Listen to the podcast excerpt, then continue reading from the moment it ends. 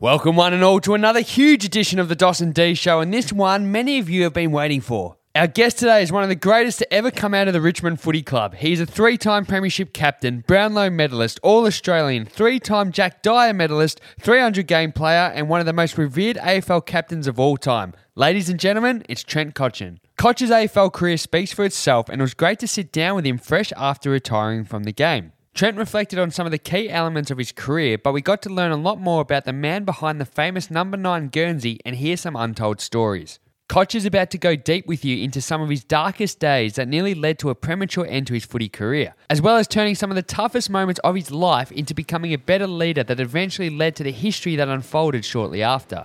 Plus, you'll hear about the amazing friendship he has with Dusty Martin, some of the Mad Monday antics over the years, the club who put in the best offer to take him away from the Tigers, and his love for tennis. We cover so much in this podcast with a wide range of topics which you'll see the many facets of Trent. If you're new here, thank you so much for joining us today. And when you're done listening to this one, check out some of our other episodes with superstars and legends of the AFL and the broader sporting world. And for those loyal listeners that come back each and every week, we love you all and we appreciate your ongoing support. It means the world to us. All right, let's get into it now with the superstar, the legend, and even better person, Trent Cotchin.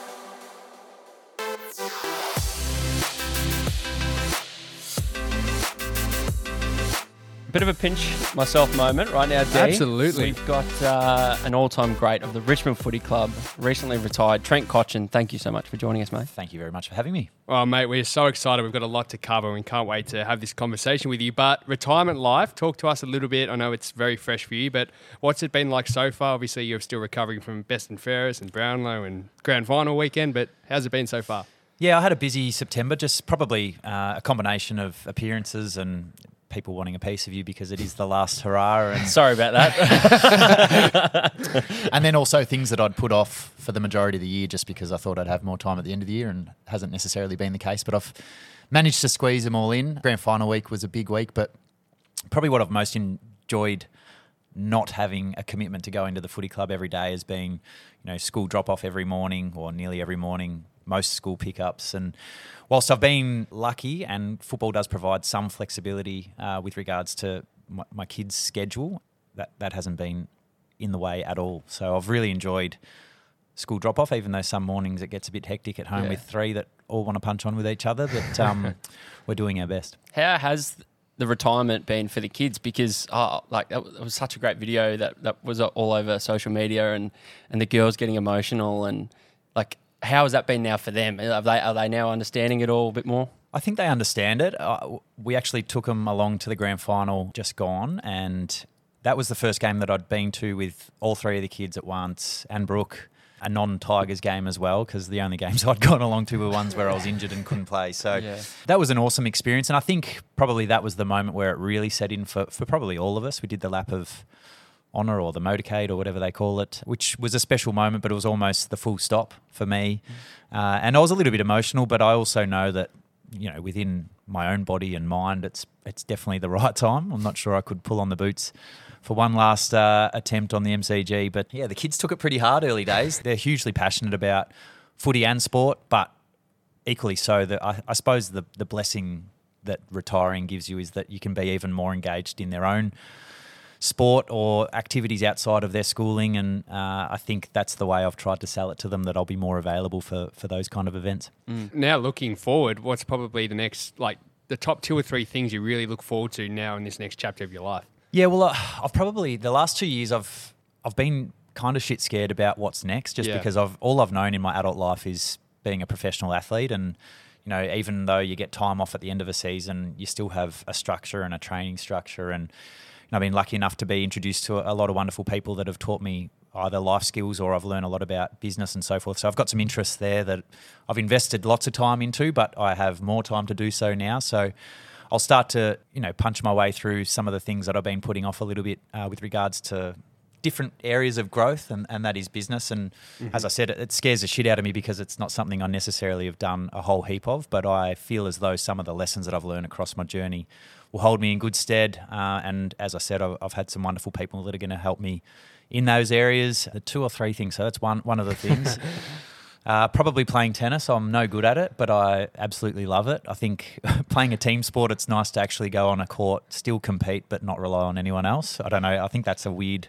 I way- like that. I really Si- like singles, singles. yeah. I don't mind doubles, but um, I- I'd love to play mixed with Brooke. I'm not sure that it would end in happy moments. There'd probably be some tears and a lot of blues. Uh, but she's she's way more talented than me, and I'd be probably the ticker of the team, and she'd be the the tal- the talent. So set her up in the plays. She can hit the winners, and I'll just chip away and, and put them uh, put them back in the other side of the court. But um, that's the second thing, and then probably travel. Like uh, having kids young, I was 24 when we had Harper, so haven't necessarily had the opportunity to travel a whole heap just because young kids and travel isn't something that you kind of put together. We did the States and Disneyland and so forth with the, the two girls before Parker came along and I'm looking forward to potentially doing, you know, a big European trip next year. I've never been to Europe, so it's something that Brooke and I have been talking about for a long time, but never actually committed to it. So, depending on what life looks like, Yeah. uh, it's something we'd love to, to explore and take the family away for a period of time. Interesting hearing you say that about tennis. We love our tennis. Um, we have a hit from time to time, but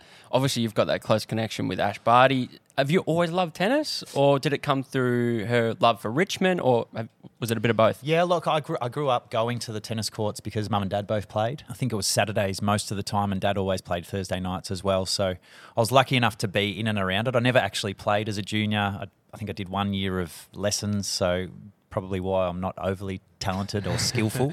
but as I said, I've got some ticker, and, and the inner competitor comes out on the tennis court as much as I can't, you know, bash and crash like I would have liked to on the footy field. Baseline player, or I I think I'm Roger Federer, but um, I'm definitely a long way from anything that resembles a, an elite tennis player. To be fair, but yeah, and then obviously really lucky to to be introduced to Ash at a really. Uh, her, her- I felt like she was peak? young 20s, and I think she was 14 or 15 at the time. And then our head of performance actually finished up the Tigers, worked with her for a year or two. So I did some training in an off season with her and Basha Hooley. I remember, she won't mind me saying this, running wasn't, well, long distance running wasn't necessarily a strength of Ash's, particularly when she was sort of 15, 16. But um, it was nice to go through some of that stuff with her at such a young age. And then I remember sitting down and having a coffee with her in the lead up to an Australian Open where she was playing Serena Williams in the first round, you know, as a Wow. 18 or 19 year old Wow. playing against uh, arguably the best female player that's ever played the game uh, is a pretty daunting experience. And Maddie Hornsby actually said, "Oh, mate, oh, I'd love for you to, you know, catch up with Ash and just talk through, you know, from a leadership point of view." And I'm like, "Mate, she's playing against one of the greatest female athletes ever, and I am not going to be able to help her in any way, Yeah, shape, yeah, or form. I'm tipping she's going to have some better ideas about how she's going to beat Serena Williams, but probably more so dealing with the expectation of, you know, being uh, an amazing Australian athlete. And that was before she went on to be so brilliant. And I think the the part of Ash's story that I love most outside of her just you know having a break, coming back, obviously finding or hitting her straps and, and becoming the world number one, which is just amazing to even think of and win a couple of championships is is such an amazing feat. But I think the way that she's shown and presented herself within any media in her life, you know, she's now got a little baby boy uh, with her partner Garry, is probably almost a bigger feat and something that I think all Australians and probably people around the world love her for. Yeah, absolutely. We'll, we'll definitely cover leadership at some stage, but I'm interested to hear in the last, especially this year, since you know letting go of the captaincy, how did that affect you? Do you feel a big weight off your shoulders? Have you enjoyed footy more? How has it been? Yeah, I suppose part of part of the decision around uh, not being captain for the it was in my head probably my final year. That's why I had given it up. One, because the timing was probably right. Two, it gave other guys the opportunity uh, to grow into a role that you know wasn't necessarily there for a long period of time for anyone else to take on. And and three, uh, selfishly, just to kind of enjoy being just a footballer for a period of time. And uh, to be honest with you, I think probably in the initial stages, I was completely fine with stepping down. But then once the new captains in Toby and Dill were announced, I probably really battled for the first probably six to eight weeks. And that was mainly just because I probably didn't realise how much I attached my football existence to being the captain of the footy Yeah. club more so than just being Trent Cotchin who happens to play football. So, you know, separating the person from the persona and so much of my identity had been caught up or, or been part of the Richmond captain and yeah, uh, it was more so on a reflection point, probably halfway through that year, that I, I kind of hadn't come to terms with this new role within the organisation and, and also then having respect and, and allowing them the space to grow and put their own spin on things. I didn't want to be one of those guys that, you know, I was part of the team that built, you know, our values and what we expect of each other and so forth. I wanted them to have the space to do themselves, but I also wanted them to know that I would always be available if there was ever a mm. need for a conversation. And I, I wanted to, to back them to the hilt and, you know, relay any messaging that they had for our group. And so that was an interesting period Yeah. in time. And I think it got obviously got better as, as we progressed. And, and those guys had a lot of confidence to two brilliant individuals, but also leaders in their own right. Like leadership is uh, like I'd love to know with your parents. Were your parents leaders themselves in, in the way they lived their life? Because you took over that role at Richmond in a really difficult period, and and you you you achieved the ultimate success as that leader. Where did you learn it? Yeah, I think you know people ask, can you teach leadership and are you born with it kind of vibe? And I, I think for me, there's an element that you have to have some characteristics that that allow you or encourage you to be a leader. And my dad owned his own business, so that was probably a form of leadership. Uh, he was always someone that people would go to for advice. I don't know how good that advice was sometimes, but um, he, would always make himself available. And I think the thing that, for me, whether it's the religion you follow, the values you live by, th- that to me is leadership. So having a strong set of values, which, to be honest with you, I probably didn't establish mine or have great clarity on what they were until I went on a, an own personal journey in 2016 or the end of 2016. But I was always quite a strong character and, and had my views a certain way, and that was probably because of my upbringing. Um, but yeah, in saying that, I think you learn from the environments you you, you put into, and uh, I was I've been lucky that I've been part of a, a loving family from a very young age, or obviously when I was born, and I've been encouraged to always do whatever I, I felt was right for me, and yeah, just to be myself. But I think the learnings that I had as I progressed through my life and how much, you know, I craved my dad's love in particular, and I probably always knew that my mum loved me. So that sort of drove the behaviours within me that were probably unhealthy to some extent.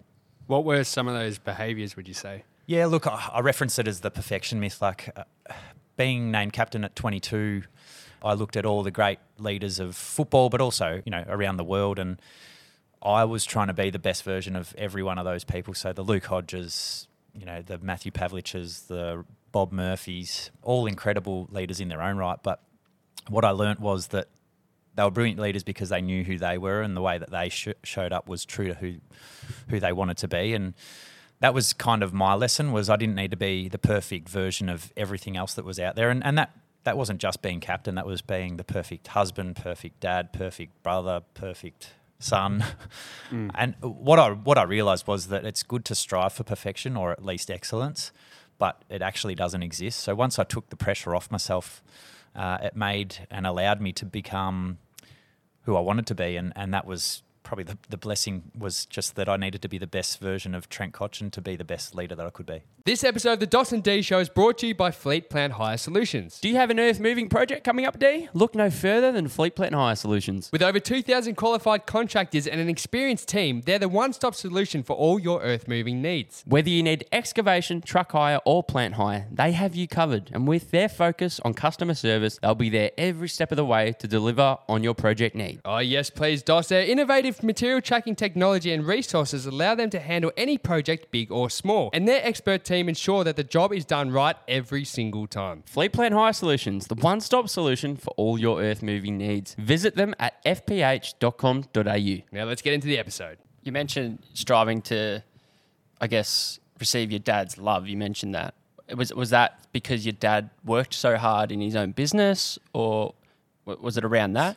Yeah, uh, my dad never put a whole heap of pressure on me, but I think it was just, you know, the way he lived his life. You know, he had a pretty hard old man, and they both did work hard. I, I saw that firsthand. But yeah, I think it was just in my head, I was never going to be good enough unless I was successful, whether that be in football or in life. Uh, and there's probably elements of that where now transitioning into the next phase, and whilst uh, you could view my career as being a success because of the premierships and so forth, there's still an element of me that's sitting there going, well, I need to prove myself in other ways. I don't want to just be known as uh, Trent Cotchin the footballer. I want to be known as Trent Cotchin whatever the hell The it ends up being. Yeah, yeah, the, person, person. exactly right. And yeah, but I, I think some of those behaviours were instilled by the way he lived his life. And you know, I remember there was a moment where he cut his uh, his finger off for the first time. He did it three years consecutive in the same week, corresponding years. So. Little bit of a curse, and Mum made him stay home the fourth year just to make sure he didn't do it again. But um, the first time he did it, I, I remember him. It was the first time I'd seen him cry, and it it was from a place of feeling like he'd let the family down. So there was no doubt there was an element of him putting a whole host of pressure on the way that he lived his life from the moment that he had kids, and that's probably where some of those attitudinal behaviours started from. Yeah. I'm interested. You mentioned end of 2016. I'm, I'm like imagining Dos and I are 18 year olds, and we get drafted into Richmond, and we come into the footy club at the start of 2016 versus we come into the footy club at the start of 2018, and we we meet you as a captain. What what are the main differences that people would notice when you talk about this change? Yeah, I think early days, I think if you had to come into the footy club, you would have gone, oh, gee, there's like, there's a lot of pressure and there's a certain expectation of what I need to look like, act like, and be like.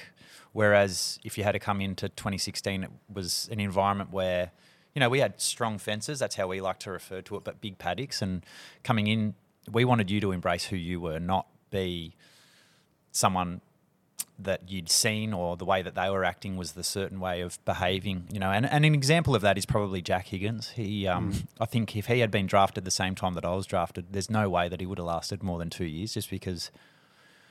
With all due respect, he's a weirdo. Um, he didn't. Uh, he wasn't the, the the typical footballer that I'd come a- across. You know, it was his life, and that was everything that he wanted to do. And you know, not knowing him all that well because of him going across to the Saints. Um, but from all reports, he's you know he's continued to grow and, and so forth. But even in the initial phase, like some of his halftime speeches and so forth, were things that I, I still don't know one word that he said in those halftime speeches, but. It was him. It was a moment where it was his moment. He was embraced for who he was, and that was definitely different to to the environment that I walked into. I remember walking down to have a coffee in my first year or two, and a group of senior players would be sitting there, and you'd be going there to join them to have a coffee as well. But on my approach to it, I would feel like, and pr- they probably weren't even doing it, but you would feel like they were talking about you, and I was like, it was such a crap feeling, and I hated the fact that every time you're walking into that environment, it was like, oh, what are they actually saying about me? Do they rate me? And you're f- forever kind of assessing yourself and making sure that you know the way you acted had to fit what they or what you thought or perceived they wanted you to act like, and mm. that's a shit place to be. Yeah. Was was there? You mentioned earlier about you wanting to become what a lot of those other leaders were. Like you mentioned those names. What goes on in Australia? We talk about it all the time, which is that tall poppy syndrome, and, and we struggle to actually be present because we're wanting to be somewhere else where someone else is. Did you find yourself in those kind of instances based on not necessarily success on field, just more or less your own trajectory on life and, and your own being right then and there? Yeah, can you break that down a little bit more? for So, me? so more or less looking at everyone else. So basically, or maybe it is probably more on field basis. yeah, And, and other leaders, but you're you're in a club that's probably obviously struggling, and you're trying to lead it in your own style and your own way of leading. How do you go about not comparing yourself to others and other leaders in particular? Yeah, I think in the early stages, I, probably, when it comes to performance, I thought that I had to do it all. Like the reality is, if in my head, if I was getting 30 possessions and impacting the game, that was me doing my job, leading by example, not necessarily the biggest voice in the footy club. But I definitely had that wrong. And, and part of the shift was moving from I to we. And, and that's part of the hero's journey when you're establishing your purpose and so forth. And I remember sitting down with Jack Riewoldt at a cafe at the end of 2016 and, and talking about, well, the reality is, you know, we only have maybe four or five years left of our careers. Uh, and it's likely we've just finished 13th. We got beaten by 100 or more than 100 up at the SCG in our last round. The reality is we're probably not going to taste success. And, and as much as it's nice to dream, it's probably not going to happen. But how can we now shift our focus from getting the absolute best out of ourselves to getting the absolute best out of others, or at least encouraging and creating an, or helping support create an environment to make sure that the Daniel Riolis and so forth of the world would be successful and taste that success that we probably wouldn't. And that was going to be our legacy. And that was that was an amazing conversation to think what happens and transpires from that moment on was never part of our thinking in that conversation. But it's funny when you do shift from focusing on yourself to then getting the best out of others. It's amazing what happens. We were lucky enough a few weeks ago to have Hugh Van Cuylenberg on the podcast. I know he did a lot of work in Richmond, but and something that got implemented among many footy clubs, including mine, was the Triple H, um, which you know obviously I, I don't know where it started, but Richmond made it famous, especially for, for footy clubs. So I'm interested to hear for those. I know it gets talked about a lot, but for those listeners who may not follow footy, can you talk to us about what Triple H is? Apart from a world Wrestler, wrestler, WWE champion, and uh, explain, yeah, the impact it actually had amongst the group. Yeah, and I think that that's the part. I'll, I'll explain the actual model behind it, but I love that our story has now become a part of a lot of football clubs and communities and businesses and organisations' journeys, and you know, breaking down the barriers of such an alpha male uh, environment to then leading with vulnerability and opening yourself up and effectively just being there to be heard and seen and so effectively, Triple H stands for uh, your hero, your highlight, and your hardship. And Dimma introduced it. He he went first in the very beginning. I think it was on preseason camp of 2016, 2017. Yeah, and effectively, you you share your highlight of your life to date, your hero, and why, and then um, a hardship if you have one. And the beauty of was, you know, some people had had best mates commit suicide, which is obviously horrifying and has such an impact on your life. And then there was other guys that got up there and said, "Look, I've been really fortunate. Wow. I haven't necessarily had a whole heap of hardship going into my life now." And but by sharing all those stories, it, it kind of you know, there might have been someone who you weren't aware was suffering from stuff that happened 10 years or five years prior to them being at the footy club, but instantly there was someone else who'd been on a similar journey or was battling with the same kind of things, and you could then share a connection and have conversations. And that was the beauty of people putting themselves out there and and sharing their story because it encouraged further conversation beyond that. So lunch straight after that, there was more questions and probing questions, and some guys went deeper. Other guys kind of just said, "No, no, I've done my job and, and put it all on the table. I, I don't really want to go there anymore." But the thing that it did for our connection was just unbelievable and having a deeper understanding. Like Brandon Ellis shared that he grew up in commission flats. And I, I knew this story, but I was probably one of two out of 44 that mm. actually knew the story. And the power that that had on, on people, but to share it in the way that he experienced it was was really special. Uh, he touched on the fact that you know he was so embarrassed about the fact that he grew up in the commission flats that walking home from school he'd walk the long way so that his mates wouldn't see that he was heading back there. And like to hear that, you go, mate, this is a kid that comes across as super confident. You know, I, I know that his purpose is to make sure that his parents never end up back in a situation like that. So, but then you start to understand why he plays footy and what his motivations are and how you might be able to help him, whether that's from a leadership point of view or a friendship point of view. So um, it was a beautiful exercise, and you know we got through. It wasn't just players; it was staff, and what that did for our organisation was uh, really special. Might be really cliche, but would you be open to sharing your three right now? Yeah, yeah, absolutely. Uh, well, I actually went first, and it wasn't the Triple H because Dimma hadn't uh, introduced it, but I have done my my Triple H Cool. since. But um, so my hero, there's probably two. I'm going to share two. Uh, my hero would be my old man, probably because of a lot of the stuff we've already spoken about. But he effectively ha- has been my best mate from from a very young age. I still speak to him before every game. I have to find a new reason to speak to Maybe him every before week. a tennis game. we- we- exactly right. Yeah. Actually, he still beats me, the old man. 63 this, or he turned 63 He's this in good nick. Yeah.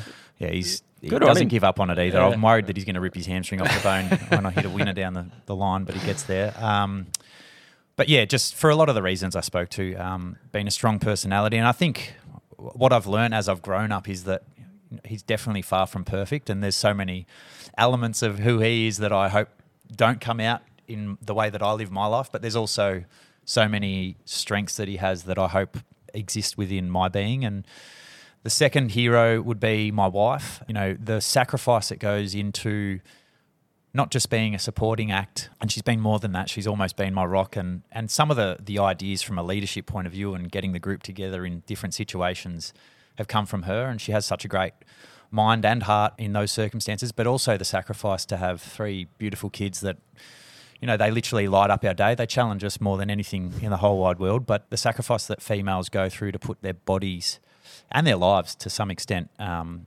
through to, to give birth to children is something that still blows my mind. You know, that experience of being in the birthing suite.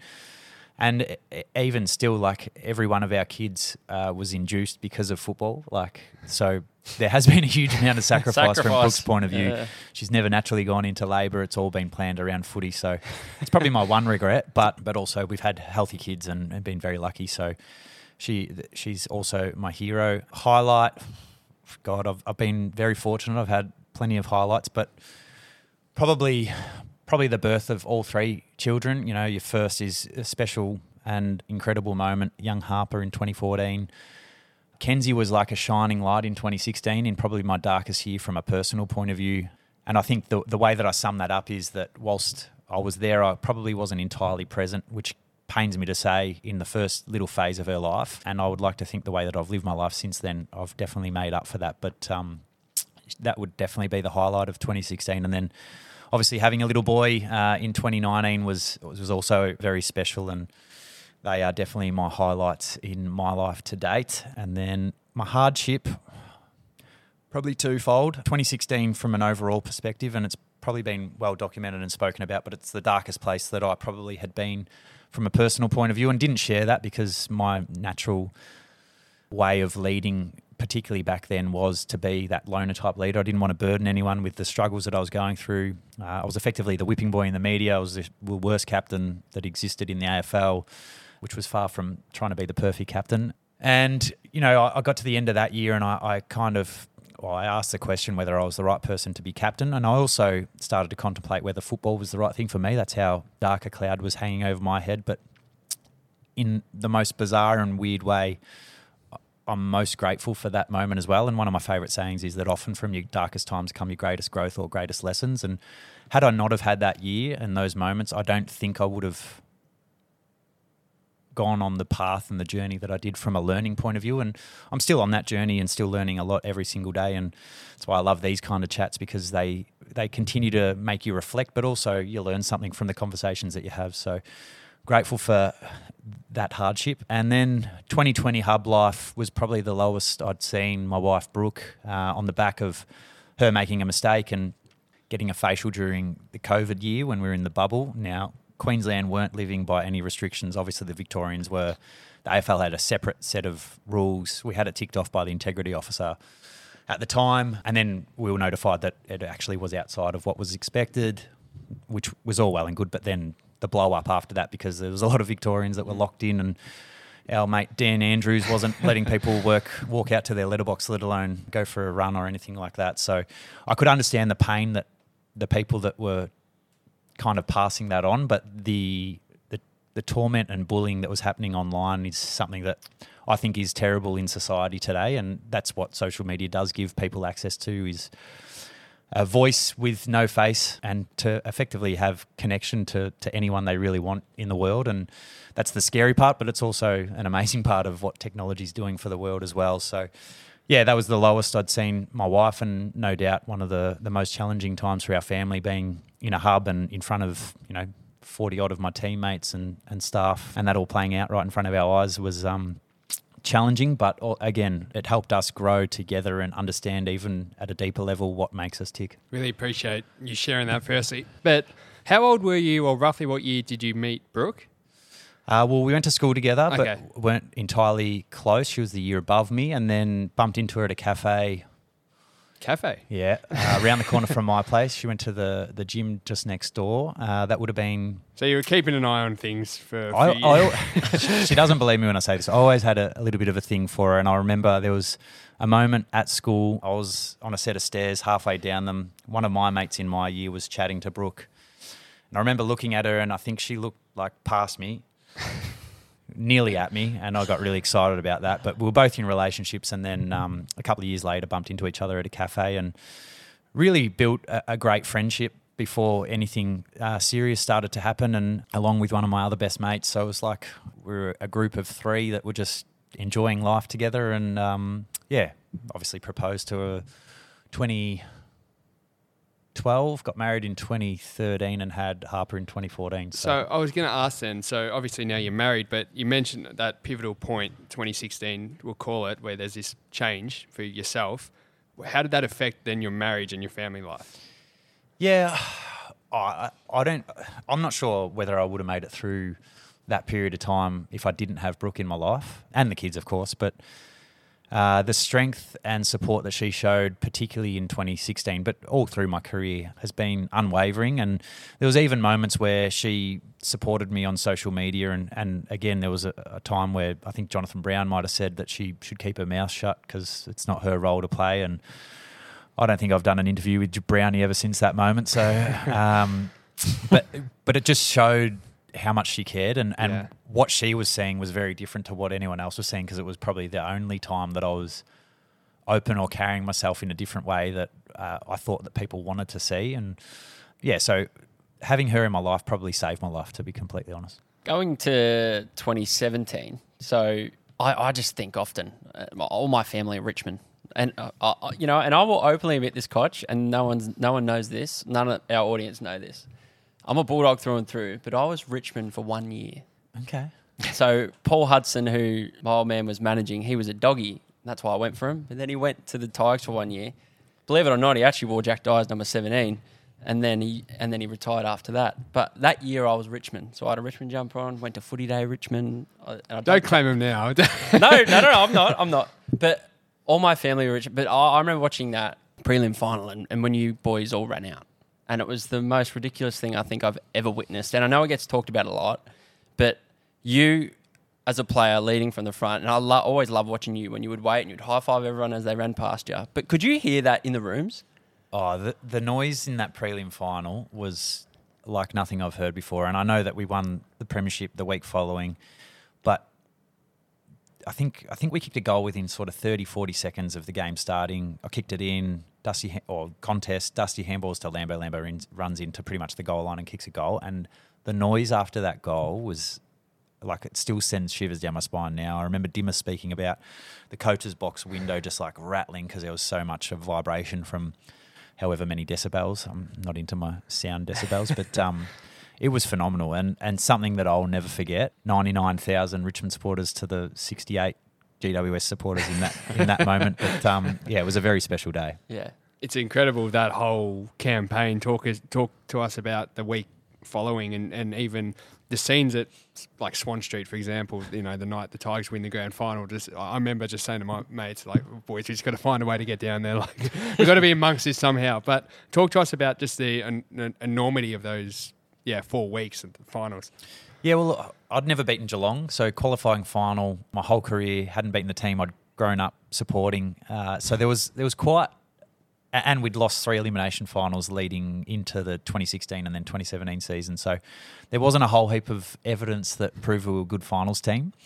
But the journey we'd been on from a, a mental application point of view, the confidence we had in the way that we we're playing, executing on role, it was like nothing I'd felt before. And I remember having a conversation with Dimma and Ben Crowe in the lead up to that Geelong game, going like, it actually like the result actually doesn't matter this weekend. Like we should be celebrating what we've done this year, mm. whether we win, lose, draw, or otherwise.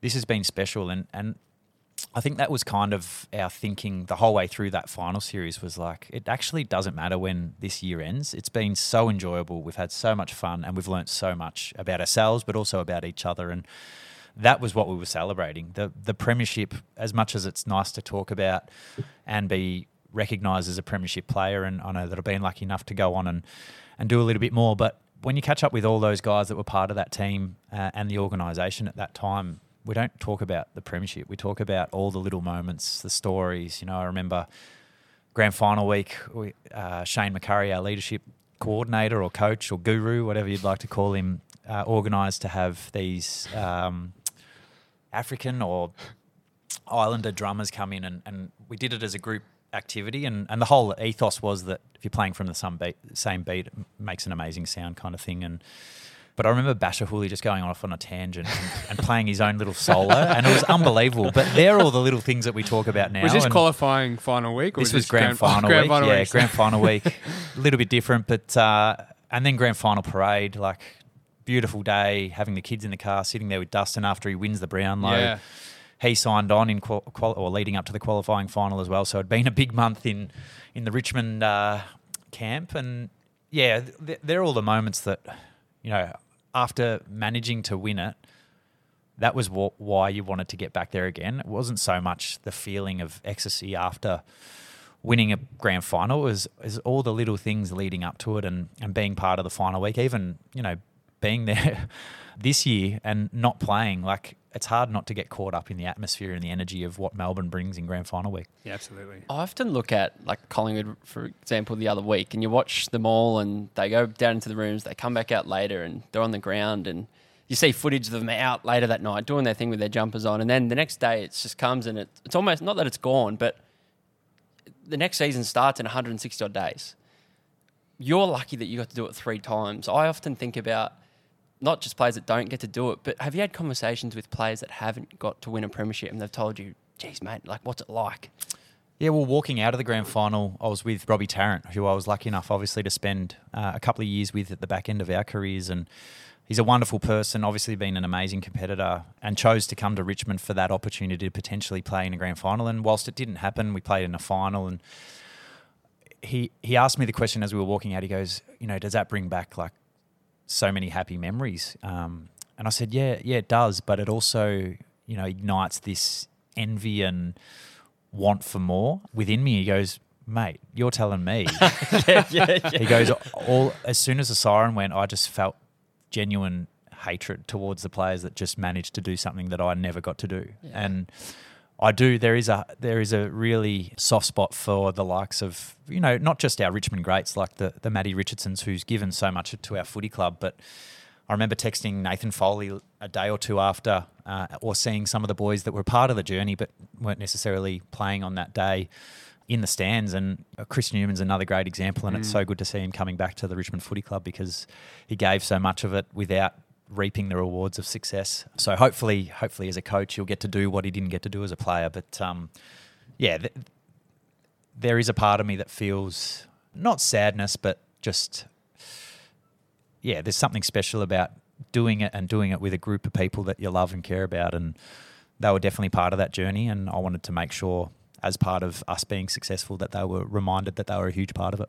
Yeah, I was going to ask because I was talking to some of the boys this weekend gone, and we are talking about John Noble, for example. And I, I asked a question a bit tongue in cheek, but I'm like, when he's watching the game, does he want them to win? Now, it sounds ridiculous because it's obviously his club and everything, but he's been dropped on the eve of finals, played however many games in a row leading up to it, and now he's missed out that moment where obviously he doesn't even get a medal. But for players on the outside that were part of the crucial part of the team throughout the year, they missed out through injury or not getting selected or anything like that. How do you get around them those weeks eh, during the celebrations? Are they as part of it as everybody else, or can you see that there's a little bit of a barrier? I think you probably have to speak to the players that were part of, Of that. course, but yeah. the way we tried to do it at Tigerland was that we would bring them on the journey, and you know whether it was our team award that we would vote on every week, like whether you were playing or not playing, you were still able to get votes because of the way you contributed. Whether that was through training, an event you'd organised, a gift you'd given to someone just out of kindness. They are all ways in which we continue to keep people involved. And we were very lucky in 2017 that our VFL team was still progressing and going really well. And interestingly enough, that was, I'm pretty sure that was the year Craig McRae either won it or they finished runner up. So um, obviously, writing was on the wall. He was always going to be a premiership coach at some stage. But yeah, I, I don't think you can just make it happen from the moment you get into the finals and it it has to be something that's just part of your culture and your organisation. And something we did was that every player that wasn't playing still wore their Guernseys uh, under their, their their tops or their suits, so that they were they were part of it or felt Yeah. part of it. And and we wanted to know, make sure that they knew that it was it was a village that wins premierships. It's not just the team that's on the field on the day. going a little bit away from footy, more to business. So you and Brooke, obviously, you've been building something pretty nicely with Posisocks. So can you maybe share a bit about where the idea came from, and then I'd love to know what the experience has been like transitioning into business now after footy. Yeah, well, effectively, the idea came from, the initial idea came from seeing an image on Instagram where there was one sock had more wine on the bottom, another sock had please on the other foot, someone was laying on their bed, and I was like, well, I'm not a big drinker, but I kind of like the vibe that they're going with. And I was like, what are some of the habits that have become a big part of my life? And one of those is journaling and, and starting your day with a trigger that allows you to be at your best. Uh, and then I see your top there is gratitude. So dialing up either gratitude or showing your appreciation or just the gift of giving. So I was like, oh, one of the first things you do is you have a shower, you get dressed, and then you put your socks on. And, you know, I'm not totally disciplined with doing my journaling every day. So the socks are easily something that is similar to doing a journal. Uh, can think about things that I'm grateful for. I can think about how I can show my appreciation to someone, whether that's buying a coffee or holding a door open for them on the day. So little affirmations that just allow you to kickstart your day. That was where the idea came from. It was easy to build in. It was really simple for, for everyone, whether it be kids, adults, or the like and then from there, we kind of well, we would love to contribute back to society. So every order we donate a pair to the homeless. Obviously, it's, well, it's not obvious, but it's the number one requested item in homeless shelters because you can't recycle socks. So that's been really nice just to see the way that that impacts society as well. But effectively, where we're going is we want to just be a part of, or a, a really big part of everyone's day from a positivity point of view. I think the world there's obviously people that are focused a lot on the negativity, uh, including our media outlets a lot of the time. Mm. And we're wired as human beings to focus on the negative more so than the positive. So if we can be a part of everyone's day with a positive message or or just a positive experience, whether that's on socials or something we've seen that we love, that's what we're trying to uh, drive and instill and and hopefully we play a small part in making the world a more positive place. Love it. Well, uh, we'll put the link up, of course, too. This is another off-topic question, but I'm interested. Did you ever get close to leaving Richmond, and who, which club, if any, did put in a really Heavy good hitting questions. Was there any- don't want the Richmond Did, did I supporters go to to business, did I go to business too early? Uh, I was just I was just interested just before we walk away too much from footy. I just wanted to know was you know did you ever have a really interesting offer and uh, and or even you can maybe even speak from your own experience when you're recruiting players in Yeah. to the club. How do you go about you know getting them across the line? Yeah, so early days there was an opportunity to go to the Hawks. Okay. Um, I'm not sure exactly what year it was, but I think, yeah, and again, if I go, maybe someone leaves and they don't necessarily have the success that they had along the way, but it definitely would have meant that I won a premiership earlier in my career. Yeah. But I wouldn't change that for any way because it made me appreciate it a whole lot more by doing all the hard yards and then managing to be successful from a premiership point of view. And I think there was another conversation when the Gold Coast came into the competition as well. So, I don't think I was ever. was that last year? Or Yeah, I was gonna say is that, is that conversation still happening? You know, for a coaching Nah, role or something? I've been a little bit disappointed with the fact that I haven't had a text message from There you Dimma. go. Really? he obviously doesn't rate me or value anything that I offer. So thanks for nothing, Dimma. Wouldn't mind a little tan up there on the Yeah. Goldie, but um, yeah, that was in the very early stages, and then obviously Gaz took all the money, so no one was able to go up there anyway. So, but yeah, look, I, I don't think I was ever. I, I'm quite a loyal person. Oh, I loved that Richmond gave me my first opportunity. I knew that we were building something special. It took a, a lot longer than I thought it probably would, but um, I wouldn't change it any other way. Did you play in the 08 Dream, the 150 year for? Against Carlton, Yeah. yes. What was that like? Well, I wore a Hawthorn jumper pretty much. we had a centenary jumper that was stripes downwards, Yeah. which is the only time I've ever worn something other than the sash, which is bizarre because um, something that we instilled with uh, Newey as captain was that our jumper is something that never changes, unlike some other clubs. Other and, and then obviously we brought in the yellow jumper, so. But again, the colours didn't change. The sash was the same, and that was something we were really proud of and, and wanted to own. Yeah, that that was an experience, and you know, obviously the rivalry with Carlton, particularly back then, it was a huge game. Or I think I, I started pretty well, but didn't manage to finish off the game, and I can't even remember whether we won or lost, to be honest. But again, like to know and understand, th- those were the opportunities where I learnt more about the history of the footy club, and probably something that I've always loved footy, but never been passionate observer of the game or got really deep in the history of the game and so forth. So those were the moments where I started to learn and understand more about who Richmond was, the building blocks of the footy club, the challenges that they'd been through, the Save Our Skins campaign, and some of the the blue collar and hardship that the Richmond Footy Club had already gone on plenty of times before uh, I even arrived at the footy club, and uh, I suppose that's what that's what makes it such a proud and rich footy club. I I know we've got uh, fan questions. We've got to talk about your book as well. But before we do, because I know people will be disappointed if we don't ask this question, but of course, we've got to talk about Dusty for a second. Talk to us about your relationship with him, because from the outside looking in, it seems like you've had such a big impact on him, not just on the field, but off the field too. Yeah, I think it, it goes both ways. Like Dusty, as much as both Brooke and I definitely took him under our wings and you know welcomed him into our house when probably he was in his lowest point, and and I'll touch on some of that stuff in in my book that I've, I've written with Glenn McFarlane. But he's just a wonderful person. Like he came in as a very immature kid that was super talented. I think he thought that he was a little bit of a rock star coming in and, and wanted to live that lifestyle. And then his progression and journey as a human and also footballer, uh, as he's gone through his career, has been so admirable. Like, and he's taught me so many lessons about you know the way we live our life. I think when he first got there, I definitely judged him and one of my favourite things now is that you should never judge a book by its cover because what's on the inside is very different to what can mm. sometimes be on the outside. And those deeper layers of Dusty are really special. And I hope one day that he, he writes his own book or does a documentary or tells his story at a really deep level because it's it's far different to what I think the majority of people would really understand or know. And you know, he's probably still working that out himself, uh, and, and that's been what's really special about the relationship we share. Like there was there was moments where when he was living with us, we went for a walk during the night just because he'd had a nightmare, and t- to know that he's someone who's comfortable to come into both Brooke and my room and tap me on the shoulder yeah, and wow. scare the absolute shit out of me, and go for a walk in the go for a walk in the middle of the night at one a.m.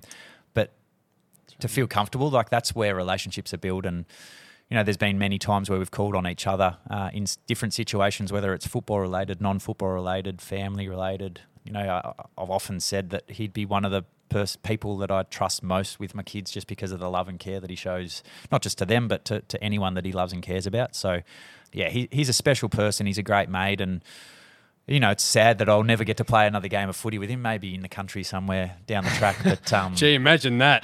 well, we. oh, I don't think they'll be coming to watch me. They'll be coming to watch Dusty. But, uh, yeah, he, he's had an amazing journey. Like his football record speaks for itself, but the impact that he's had on our football club, the people, he's one of the most generous people that I've ever met and come across, along with Bachar Houli, and they're the kind of characters that you want to be, you know, spending the most time with because they they make you better people rather than worse. Now, I know we're to get. Well, maybe we can skip the fan questions. I want to keep talking to him. yeah, I know. Um, I'm the same. We don't have very long, but Dimma, you've been coached for him by him for a long time. I would love to know if you ever got a, a pretty solid spray from the man, mm. but also how do you think he's going to go in this new chapter? I think he's, yeah, it's a weird one because I know that the narrative that played out after him deciding that it was the right time for him to leave the Richmond Footy Club was that he was burnt out, and I don't know whether he actually said that or whether it was just the narrative that was painted, but I know that he went away and had a really good break. I know he's really enjoyed rebuilding a team kind of from scratch. I know there were some great people already at the Gold Coast Suns, but I think he's really enjoyed that that different element of building something. Uh, you know, he's he's probably just added for the last kind of ten years of his career each year, so that's reinvigorated him. I know he's got lots of energy. Obviously, he's spoken openly about that. He he thinks that the the list is really talented and they've got you know some success ahead of them. What that looks like, I'm not sure.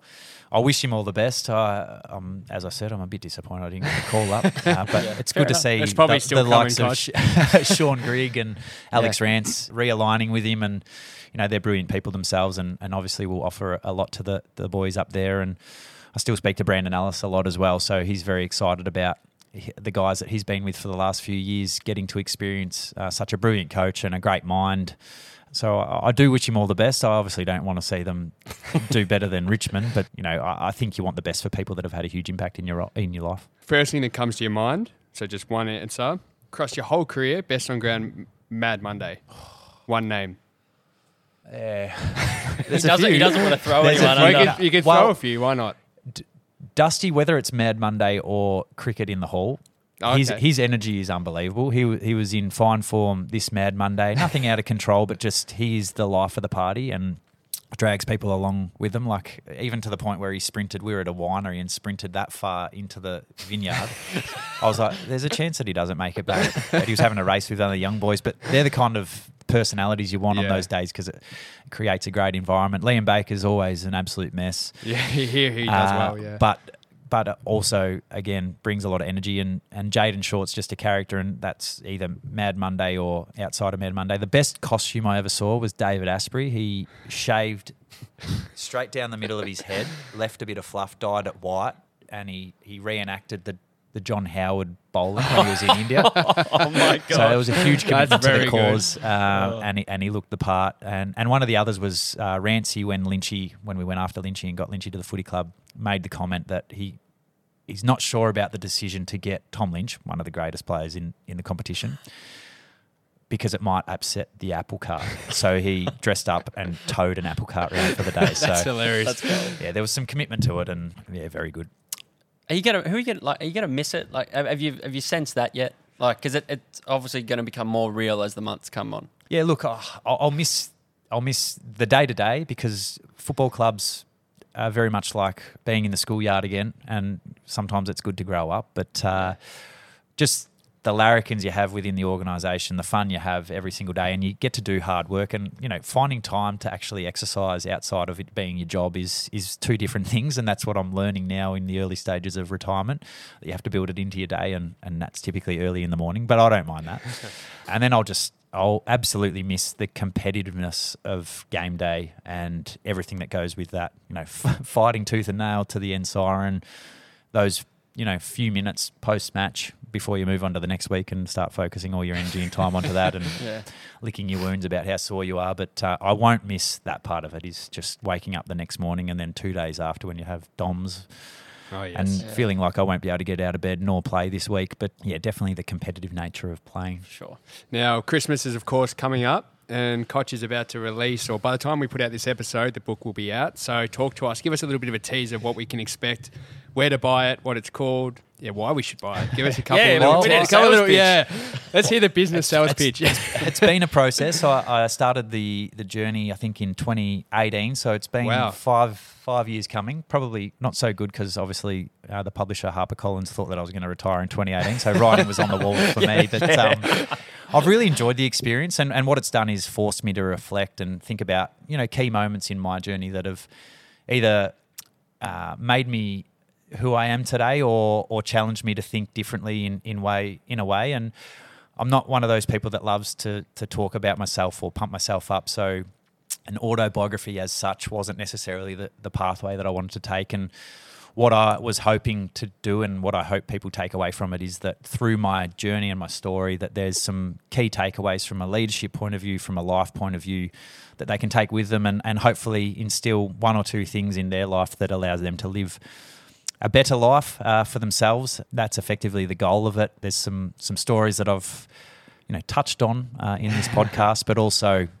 go a little bit deeper with, and uh, whether that be moments in time with past players, current players. I've been very respectful of the, the people that have been a, a big part of my journey, but also I tell a little bit more about you know what's made me who I am today. It's awesome. Well, I can't wait to read that, honestly. Um, and it's a great stocking filler for the uh, for the Richmond faithful. The title the title says it all. It's called From the Heart, From and the Uh, it very much. I think it's more than a stocking filler. I think it deserves to be wrapped. Oh yeah, You know, like, Absolutely. I'm sure that a lot of the bookstores are offering free wrapping too. Yeah. Oh, yeah. I. I don't know that for sure, but Now, Cotch, what is your footy knowledge like? yeah. putrid. In Are terms you of, are you enough? No. Do you? oh, you're not. Oh, you're not. What about growing up? Did you love your footy? Oh, I, I loved footy. We're I- going somewhere I was- with this. yeah, I, I sense that, and I'm now starting to poo my pants. But um, we, we should have prepared. Man. yeah, I, I realised as soon as we started recording, we're like, we didn't tell him about this part. I- I'm happy to roll with it. Uh, Obviously, I'm a. I was in the media for True. four weeks.